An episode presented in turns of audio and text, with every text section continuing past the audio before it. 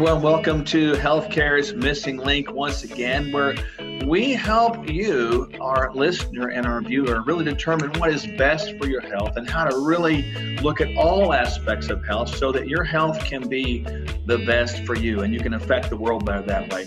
In our episode today, we're going to be talking to New York Times bestselling author Lisa Bevere. But if you don't know me, I'm Dr. Mark Sherwin, along with my beautiful wife slash queen slash best friend slash, slash uh, compadre.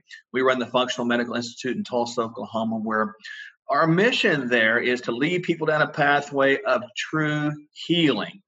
So we're excited today. This is going to be a great time, and we get to talk to a true pioneer, a true rebel with a cause. Lisa Bevere, thank you for being with us today. We really appreciate this. Hey, I'm super excited to be with you. I love what you stand for. I do believe that we need to actually incorporate spirit, soul, and body in our health.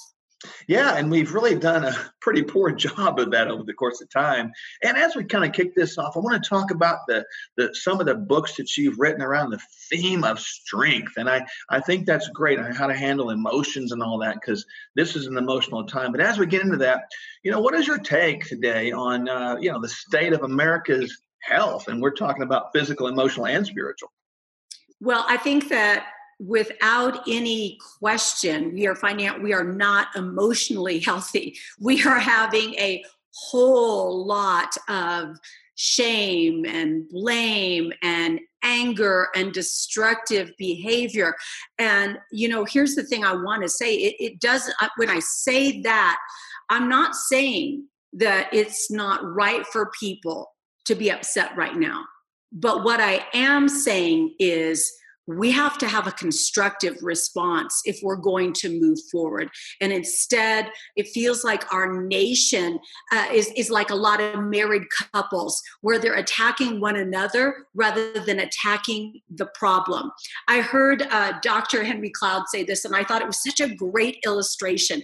He said if you're in conflict with anybody husband and wife uh, parent and child, friends. He said, you usually will visualize yourself sitting at two different sides of a table and having a discussion, and the problem is in the middle of the table, and one person pushes the problem towards the other person, and then the other person pushes the problem back. And he said, You never solve problems that way. You need to see yourself sitting on the same side of the table and the problem on the opposite side of the table. He said that way you realize you're working together to resolve a problem.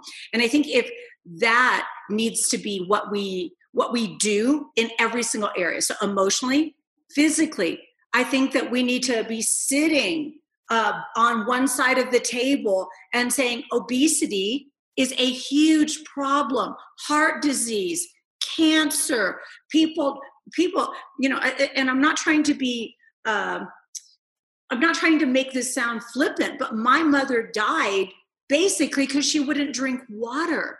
You know, so she she died of renal failure, and you know, it just Mark, it makes me so mad because I wanted my mother to meet all of her grandchildren. And and she didn't get to. And i really believe that god had more time and more years for her. And so certain things were but but she saw that as don't make me drink water. She didn't see it as saying hey we're going to put this problem that is going to actually rob you on the other side of the table. How do we move towards that? And then you know i feel like we've got you know so we've got emotionally people are on edge. They're easily offended they're uh, they they're having to face things that they've tried to avoid. And you know here's the thing john and i've been married for 38 years this october. Wow so, congratulations that's yeah, awesome. it, it is. I'm 60 john's 61 we did the majority of our fighting 10 years ago going into this season. We knew our season was going to change and so we were going from being parents who are people where whole focus is kids, blah, blah, blah, to now we're empty nesters. What did we want that to look like? And we have learned that it's better to fight for an answer than just fight with each other. And so John and I fight for relationship, not just fight. And we have set up certain parameters so that we fight fair, so that we fight in constructive ways. And so we attack problems, not people. We attack, uh, you know, we have these two chairs that we sit in. And when we sit in these two chairs, we have to listen. We're not allowed, you know, John is John is a lawyer, like not in real life, but in his brain, he's a lawyer. So every time I talk, I can see when all he's doing is thinking of what he's going to say back. We're not allowed to do that because what I'm going to require of him is he's going to repeat what I just said. So he's got to listen to be able to repeat, not refute. And I, I hope that the people that are on this podcast right now, I hope your hearts are open, that you are listening to Dr. Mark and I talk so that you can repeat, so that you can actually realize the things we're going to talk about. And a lot of these, they're small pivots that you do consistently to achieve a huge change. A lot of times people think, no, it's too overwhelming. I can't do this, but you can do the small thing. And then you can do the next small thing, and then the next small thing, and then the next small thing. And all of a sudden you find yourself in a much bigger, larger, more generous, well position than you were a year ago. And so I love what you're doing. And uh, I do feel like these are conversations that need to be had. There's so many couples that are saying, oh my gosh, I've been trapped home with my husband or I've been trapped home with my wife for the last two months. And I realize now that I don't love her. I married the wrong person. We're getting divorced. No, you always had a problem. But what happened was you were content to just survive for those three to four hours that you came home from work, ate dinner, and then sat and watched TV. And you didn't have the hard conversations. I understand that what I'm asking is not an easy thing, but it is the healthiest, best thing that you can do to build a strong marriage, strong families. Parents are like, I, I don't even know how to talk to my kids about certain things. We've gotten so used to dropping children off at school, dropping them off at Sunday school, that we, the parents, have in a lot of ways abdicated our right of influence, education, and the number one influence in our children's lives. I totally agree. And, and you know, you, you brought up a lot of good points, and I want to hit on a, a couple of them here. Then, and I appreciate the. fact I told you, ladies and gentlemen, you're going to get a passionate one today. This is good. That's because I'm Sicilian. I love it, and you, you. I've heard you speak before, and um, you do tell you know personal failures or personal oops moments or personal faults. And a lot of people would think okay john and lisa bevere they don't fight about anything. But i've heard you say it. And talk about that that you guys you guys had some knockdown dragouts. Kind of talk about a little bit about that. Oh we were utterly ridiculous. The first three years of our marriage looked like wwf wrestling. I remember being in a disagreement with john and and this is funny now it was not funny in the moment but it's hilarious now. I remember bolting for the front door grabbing the car keys on the way out pulling out and john jumped on the roof of the car. And i drove down the street with my husband on the windshield. I was doing the spray wash, trying to get him off. We came around the corner. There was a bunch of firemen really at the fire station on the corner of our neighborhood. They look at John. John says, She's stealing the car. I oh, look at no. them like, This man is crazy. And so, I mean, we were ridiculous. I don't know how many other couples are that ridiculous, but John and I could have easily had an award winning reality television show. I'm so glad nobody was there to tape it. So, John and I, again, John's Italian, and I think he's also Dutch. And then I, on the other hand, am Sicilian, French, English. These are not these are not compliant uh, personalities My Sicilian has an Arab component, not helpful, not helpful at all. And so when we would have a disagreement, he would say something, then I would say something, escalate it a little bit more. He would escalate it. I would escalate it. Then I would tackle him, or he would tackle me. And then we had this beautiful baby boy. And I thought, we can't do this in front of our son. He can't have crazy parents. What are we going to do? And so, Dr. Mark, first four years, WWF. Next four years, we just kind of we just kind of survived. But in year eight, we said, you know what? We want to grow. We want to grow. We want to know what it means to have dominion. We want to use our strengths to highlight one another's strengths. See, for the first eight years, I used my strengths to point out John's weaknesses. He used his strengths to point out mine. But marriages are not supposed to be a power struggle, they're supposed to be a power union. And power union people treat one another like allies. They sit down at the table, and I would challenge everybody to do this, whether it's marriage or whether it's with your children or whether it's with your employees or whether it's with friendships, and say, instead of me saying, this is not what you do this you don't do this this or this for me and i do this well look at it differently think about this is the strength I bring to the table. And this is the strength you bring to the table. I'm going to celebrate your strength. If two nations sit down together and they're going to go to war with that, not with each other, but with that problem that's on the other side of the table, one nation says, I can bring this to the table. This is where I can help. The other person says, Well, I can bring this to the table. Maybe one nation has incredible intel, and then the other nation has an amazing air force. If they work together, they'll be successful. Not that I'm meaning to embrace violence, but you know, we can, that translates to any other thing. My husband is super great with structure. I am super great with nurture. I'm going to be like, you can build big, but you better build safe. Nurture is the language of the heart. It is that emotional thing. You and I were talking ahead of time where women are more emotional. But you know, when we hear that, when I hear that as a woman, is you're saying I'm invalid. You're saying I'm responding only emotionally. Well, that's not true women don't respond only emotionally, women are more emotionally aware. I would say that that's a fair thing where I've had to learn that my husband does feel things very deeply, very deeply, but he has a hard time, Dr. Mark, saying what he's feeling.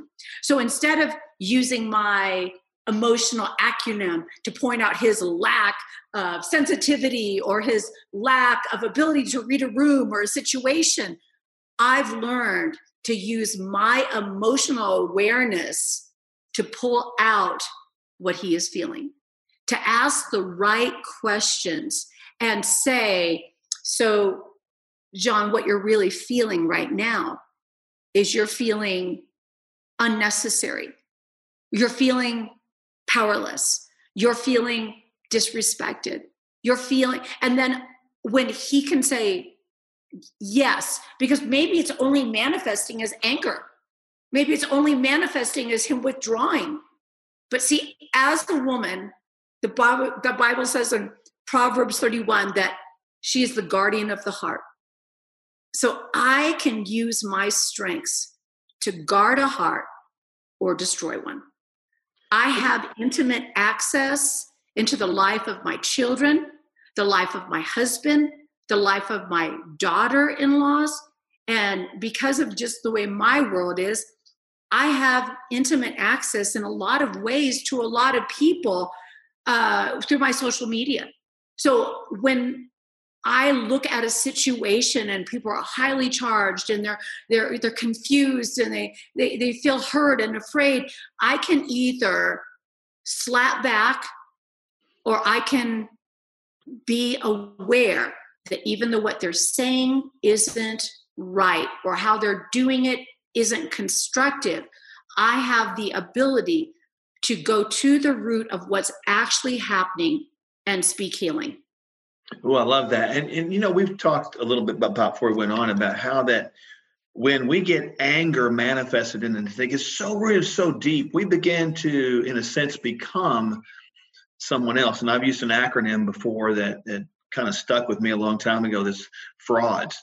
F R A U D S. It's an acronym fear, resentment, anger, unforgiveness, disappointment, and shame. And we begin to live like that, don't we? And we become someone else, you know. So mm. what you're saying is there's there's nothing wrong with having the emotion. There's nothing wrong with having this this anger because it's valid sometimes. But look at the situation differently. And I, I find that very, very intriguing. And I think it applies even to, you know, relationships, health, you know, a relationship with God. And and you know, in a spiritual sense, uh, Lisa, I, I think you would agree that with, with God, we, we allow him to do his part, but we have a part to do too. Kind of talk about that a little bit when it comes to this relationship with, uh, you know, lifestyle, emotions, and, and marriage, etc. Yeah, well, you know, it it was really interesting for me. Um, I think I was born angry. I, I mean, I don't, I don't even know. Like, I can't look back in my life and think, when was I not angry? I had colic as a baby. I had all sorts of stomach problems growing up. What, what am I saying right there? That I had pain. I had pain. Is, and then my parents were divorced, not once, but twice. They divorced, remarried, divorced again. Again, pain, fear, unbelief. It kept compounding. And being angry isn't wrong unless you take it to the next stage. The next, the Bible is very clear. It says, be angry, but it also says, and sin not. So there are things, valid things in our lives that that that trigger anger. And where we go with that is we need to ask ourselves some questions. What made me, what, why did that make me angry? I think it's an important thing to be able to answer before you lash out, say something, you know. And for me, I found uh, anger to be evident wherever I came up against something I couldn't control, couldn't control the outcome of. So I had an eating disorder from the time I was 15 to the time I was 22. I, I actually was angry at my own body. Angry, angry at my own body. I will control you. See, there's people that they see their body and they think, now I, you know, I, I need to, I take, need to take better care. Better care of your body is nurturing your body. But anger punishes your body. It says, I'm going to restrict you. I'm going to starve you. I'm going to make you work out until you feel like you're finally worthy of eating. And so I did that ridiculous, horrible dance from the time I was 15 until the time I was 22. And it all started with an encounter with my dad. I came home from school one day. He said, and I, I, had been swimming competitively from the time I was five until 18, but I sat out one year when I tore my Achilles tendon, and because I had done running and track back to back, and they pull the muscles different way, snapped my tendon. And I came in, and my dad, like Sicilian, 100% Sicilian, terrifying man, sitting in this black chair smoking a cigarette. I just remember him looking at me and going, Come over here. And I thought, uh oh, what, what have I done? What have I done? Immediately, I, I thought, I am being assessed and I am failing. And he's like, Turn around. And, and I turned around in a circle and he said, Your butt is huge. How much do you weigh? And, and I, I didn't know what I weighed. I was 15 I only got weighed at camp and when I went to get a physical for sports. And so I looked at my dad and I mean, I drew a blank and I said, I, well, at camp I weighed and I gave him my camp weight. And he's like, You're not at camp anymore. Get back, get back into my bathroom, weigh yourself, and come back and tell me what you weigh. So I remember feeling shame become a covering for me. as I walked down that hallway. I mean, I remember that that walk. I'm a 60 year old woman, and I remember that walk of shame back to my parents' bathroom, flipping on their lights, standing on the scales, coming back and realizing I had gained 20 pounds since the summer. And my father telling me, You're fat.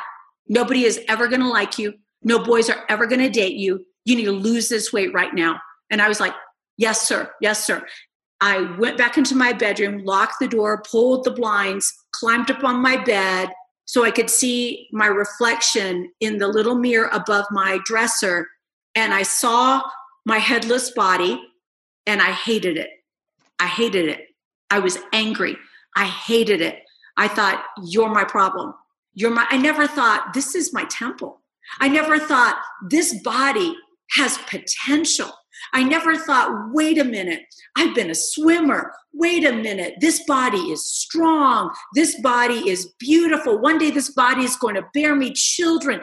I never thought that. I thought, I hate you. And so all the anger and shame, I put it on there. And for, from 15 to 22, I had an eating disorder until God the Father came alongside of me and said, Baby girl, I'm the one who made you.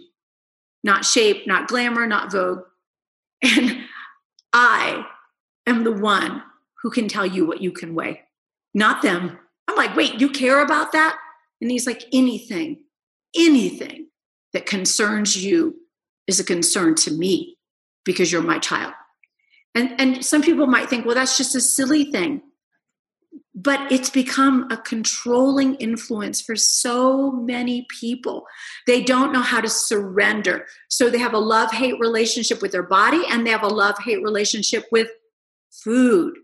But I had a deeper thing, a deeper thing that I, I got that sorted out by the time I was 22, God gave me a weight. He, I mean, I've been eating clean. I live an active lifestyle. He's maintained my life in that realm. But around, uh, I want to say 30, maybe I was just 30, um, I started to notice I had a lot of fear in my life, a, a ton of fear. And Dr. Mark, where it manifested itself more than anything else was in the life of my second born son. My second born son was amazing. When he was born, now people don't believe me, but this is the God honest truth. He flipped over from stomach to back when he was 20 seconds old. He was riding a bike without training wheels, without training wheels at two, not two and a half, but two and two months riding a bike without training wheels. He he was physically so well wired. He was so you know fearless. But then i started to hear him say things that he that were in my head but he'd never heard me say them i started hearing him say i can't do that i'm afraid i can't do that and i i sat down with him i think he was 3 at the time and i said austin who told you you can't do that. And he just looked at me blankly. And I said, Who told you? You can do anything you want, Austin. You can be anything you want. Who told you you couldn't? And he just, he didn't even know how to answer me. But you and I know those fears. Those fears are woven. And so I got, I got into prayer and I said, God, what is going on with my son? Because in all honesty, I had gotten used to living in chains. I had gotten used to living with a measure of freedom.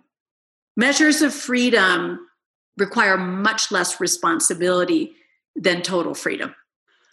And so Good I word right there. I like that a lot. Yeah. Say that one more time. I want people to get that. Write it down. A measure of freedom requires much less responsibility than embracing the entire freedom that we believe that God has paid for you to have. And we believe that you can make healthy choices and walk into. And so I said, What's going on? And he said, Your son will inherit either my promises or your fears. And he said, You have to face off with these things, or they will continue to grow in strength and overshadow your legacy. And so, Dr. Mark, I, I became aggressive about it. And what I found out was here was my anger. That was the surface thing angry at John, angry at myself, angry, all these different anger things going on, on edge, on edge. But right below that anger was fear. There was fear. I lost an eye when I was five to cancer. My parents were divorced twice. Somewhere I began to believe that if I was not in control, I was going to be hurt. My choices were going to be taken away. But you have to go a little bit, another layer lower than fear. The root of my fear was a heart of unbelief because I believed that God was good for everyone, but not necessarily for me. Wow. And there's a lot of people that will say God is good. They'll pray for anybody they meet on the streets, but until until you and I hope every person listening in on this conversation until you actually say, God, you're not just good for them, you're good for me. Until He is your personal God who is good. You will not take good care of your health. You will not have the tools to build a good relationship. You will not even have a good relationship with God. Why should why would we have a good relationship with God if if we don't really at some level feel like he's he's wanting our best? If we think he's looking for reasons to judge us, reject us, shame us, blame us, we're going to always cower in the presence of God but God is looking for his people to rise. And um, especially women, I think in, in this season, uh, we have some choices. We can we can embrace our strength and and own our part and not imagine that I gain my strength by taking it from the men, but understanding that I get my strength directly from my heavenly Father. That God is the one because he is the strength of my life. That I don't have to go to John to get what God has already provided for me. John is not my Jesus. Jesus right. is the one that got all that for me. I don't have to go through John to get to God. And then the flip side of strong is not wrong for women is that wrong is not strong. Anger, rage, blame, shame. Oh, they feel strong in the moment. But it takes more strength to forgive than it does to curse, more strength to bless than it does to slap. And we have to we have to be people who are willing to get those inner core strengths settled in our lives so that we can actually do good, not just look good. I love that. And, you know, I've many times asked people in the office, you know, who God is. And they'll give me all these wonderful things. And then I'll ask them, if God had one word for you to describe you right now, what would that be? And I'll tell you, most of the time it's some kind of a multiple words, but it's all negative. Mm-hmm. And you're right. I've watched people self sabotage all behavior by the way of inflicting punishment. They're not eating or eating too much. You're not going to take my cookies from me, that kind of thing. You, these are my chips. This is my stronghold. Um, and I like what you said, and I, I want you to hit that hard again. The secret to really being free is understanding how much God loves you. Talk about that a little bit. Yeah, you know, I love that you brought this up, and it's actually it's actually a, a topic that I really tackled in a book that comes out in August called Godmothers. But I realize that so many Christians live in the fear that they are displeasing their father, that they're gonna, this is what I hear I don't wanna miss God. I don't wanna miss God. And then it's interesting because most of their prayers are almost like they're giving God a quiz. Their prayers go like, God, should I marry this guy or not marry this guy? God, do I stay in this job, accept the next job offer, or none of the above? It's like they're they have an audience with the creator of the universe who gave his only begotten son to show his love. And again, I think a lot of people think that God was this angry God in the Old Testament sends Jesus. Jesus like, oh no, you need to change your mind. And then he's like, okay, now I love you. No, God, God talks about many times in the Old Testament about I have loved you with an everlasting love. So God is like, my love for you has no beginning, no end. That that's basically who He is. And so they they have this idea, and they're they're going to God. I I need you to answer me. You know what what's what's going to happen? What's what's what is this going to look like? And God is like, this sounds like what happened on Mount Sinai. Moses, you talk to God, and whatever He says, we'll do it. It's better to know God. And when you know God, then you actually know his heart. And this is what I'm beginning to say to all these beautiful, young, oh my gosh, talented millennials and Gen Zs that I get to speak to. They'll they'll come to me afraid, like, I don't want to miss God. And I'll say, you know what? He's a really big target. I love that. That's great. And, and, and I said, look at the words of David. He says, if I ascend to the highest heaven, you're there. If I make my bed in hell, you're there. He says, Where can I run from your presence? Where can you go? So God is all around. Some something C.S. Lewis said, and I'm not going to quote it correctly, but I just love quoting people smarter than me. Uh, I should have this in front of me, but basically, he said, not only is God in heaven, but He is everywhere incognito. God's presence is everywhere.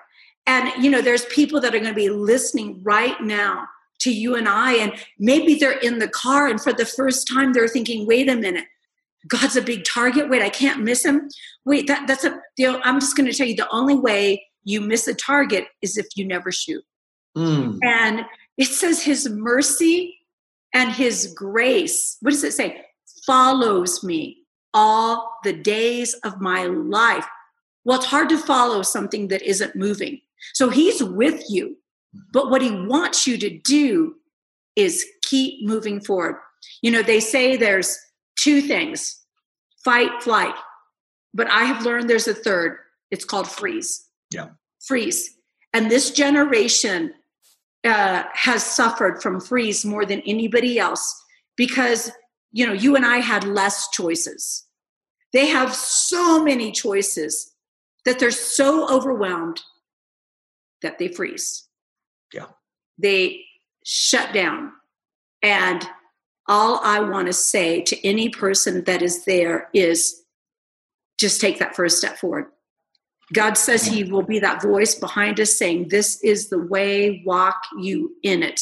So if you start walking and it's not the way, He'll be like, not the way, not the way, go left, go left, nope, nope. But standing in a frozen position, that's just not, that's just not going to serve you well. I like that because physiologically in an autonomic nervous system, the fight, flight, or freeze is real. And many times people get, we call it get stuck. They do nothing and they get completely rolled over and they don't there's no change there's no movement not forward or backwards and it becomes their norm and the longer they sit in that norm lisa they stay there and they're with their neurological pathways it's like this ruts they get in there so deep and you just take your hands off the wheel and let your body just go without even thinking about it so the longer one stays frozen would you agree the the, the more challenging it is to get moving again yeah, absolutely, because they don't have momentum. I think it's a it's either an osteopath or a chiropractor that I love to quote. His name is Dr. Gabriel Roth, and he says, "When you set people in motion, they heal themselves." Mm. And I'm hoping that people that are listening to you and I will begin to just move, and as they move, there's motion. You know, I um, I a couple years ago, uh, again I, I only like to recreate doing things that can kill you. So I've I like to ski, I like to hunt, I like to surf. John golfs. He plays pickleball, he plays tennis. Those things can't kill you. I used to have a ninja motorcycle. My son wrecked it, so I don't have that anymore. But on one of my particular ski trips, my husband told me, You need to calm down. You're going too fast. You were sick yesterday. You're weaker than you know, which I'm sorry, you should never say that to me. You're weaker than you know. Now I'm just like, now I have to prove to you that I am stronger than you know. And I went down the mountain, hit a patch of ice, just began to spin, knock, knock myself. I broke my arm, oh from my rotator cuff, and the whole time it was happening, I'm spinning, falling out. All I'm saying is, I'm fine, I'm fine, I'm fine. Why? Because I did not want to admit that I was injured. Two weeks later, I'm in so much pain that I go into a chiropractor and I'm like, I don't know, something's wrong with my arm. Can you try to like and he's like, I am not touching your arm. I'm going to do an x ray on your arm. He does an x ray. He comes out and he's like, Your arm is broken. What is wrong with you? Are you a hockey player? I had been on trips. I was trying to put things in the overhead. My arm would start shaking. What happened because of that? Because I injured this and did not pay attention to it. The whole rest of my body got out of sync because it was having to baby my left arm because I wasn't healing it. And so there's a time to pay attention to something, but it was never about uh, not having motion in my whole body because I was injured in one area. And there's too many people right now. Yeah, you got hurt in your marriage. Yeah, you got disappointed with a job. Yeah, you got, you know, you had a friend betray you. Or maybe right now you're thinking i don't know what's going on i don't know what my my future even looks like guess what you don't have to figure it out but you do need to stay in motion and one of the things i do to stay in motion because we're all kind of in the same place is worship i i sing my heart out i play music I let my heart open up. I don't want my spirit to close. I don't want my heart to close. What else do I do? I intentionally look for ways to be kind to other people. I intentionally look for ways to build other people. You know, I wrote a devotion called Strong, and, and one of the ways I love to position this is I, I tell an embarrassing but true story. Uh, I have four boys. One of my boys' birthday is actually today. My oldest son, Addison, turned 34 today. I and need to tell him today at the date of this broadcast. Yes, I'm going to text message yep, tell him happy birthday. So I remember I believed in a minimum of a 50 pound weight gain for a good baby. So I was way heavier than John. And, you know, John's kind of slight. And so I think it was with Alec. I remember sitting on him on the floor and he couldn't get up. And I thought it was hilarious because he couldn't get up. He was struggling, but his wife outweighed him by, you know, quite a bit. So he couldn't get up. And I thought, look how strong I am. Nope, that wasn't strong. That was weight. And the truth is, it takes more strength to lift and carry people than it does to hold them down. Mm. And I thought I was strong because I was holding my husband down, but I couldn't pick him up and carry him. Mm. And so we need to understand as women, we have a unique strength we can use our words to build. We can use our words to lift, to carry. I know that my husband, when I compliment him, when I celebrate him, he he feels like he could do anything. When he compliments me or celebrates me, I'm thinking he just wants sex. But when I do that for him, it's like he just is like, "Oh my gosh, she believes in me. Yeah. And God says those kind of things over each and every one of us. He says, it is not about who you've been, it's about who you are becoming. And in this season of hardship right now, this season of hardship, I want to use it, Dr. Mark, to develop strength. I want to come out of this season stronger than I went into it. I want to come out of this season with with more unknowns, but more faith. I want to come out where I can't see in the natural, but I have a increased vision and spiritual. I want to speak words that are going to produce fruit in my next season rather than echo the fears of the media, echo the fears even of my own head. I want to say, God is good. God knows the plans He has for me, and they are plans to do good and not to harm me.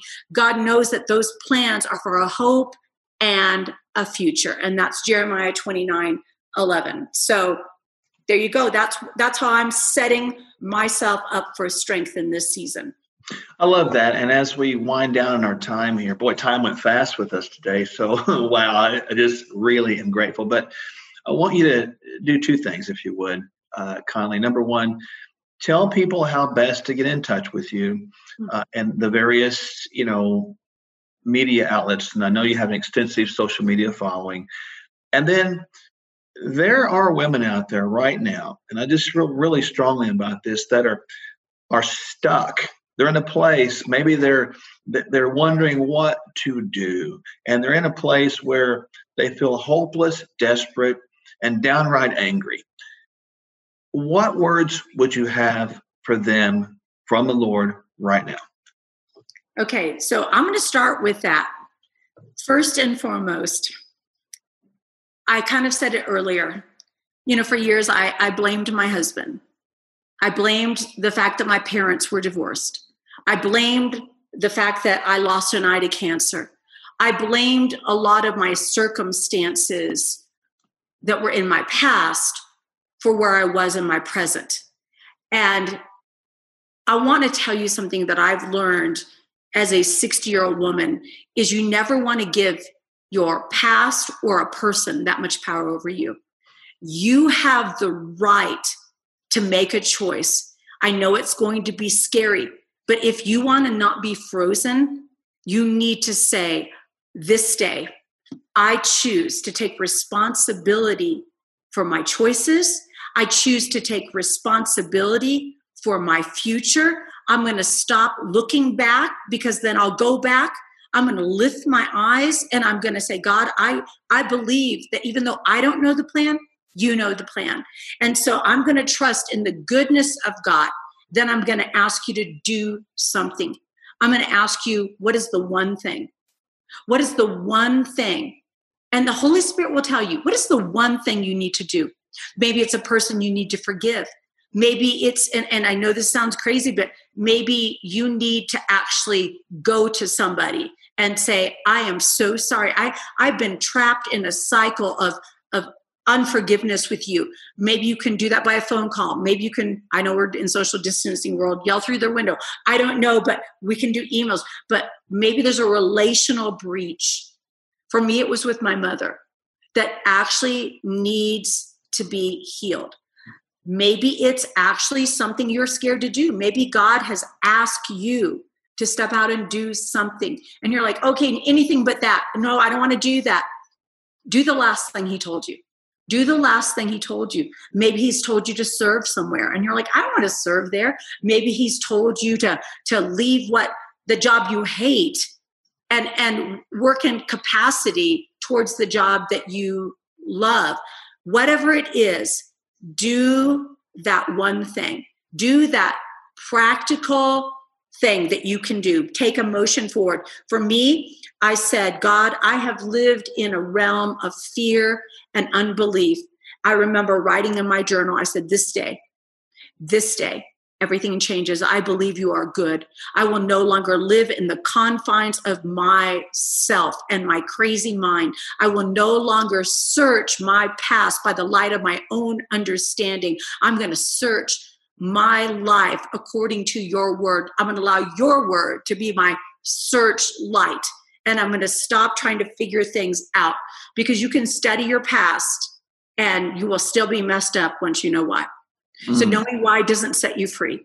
Knowing the truth is what sets you free. And knowing God, we believe that Jesus is the way, the truth, and the life. And so, if we go to that way, He becomes our pathway. If we go to that truth, he becomes our answer. And if we go to that light, he moves us out of a place of death and darkness. And so he's that life for us. So that would be the first thing I would tell you do action wise.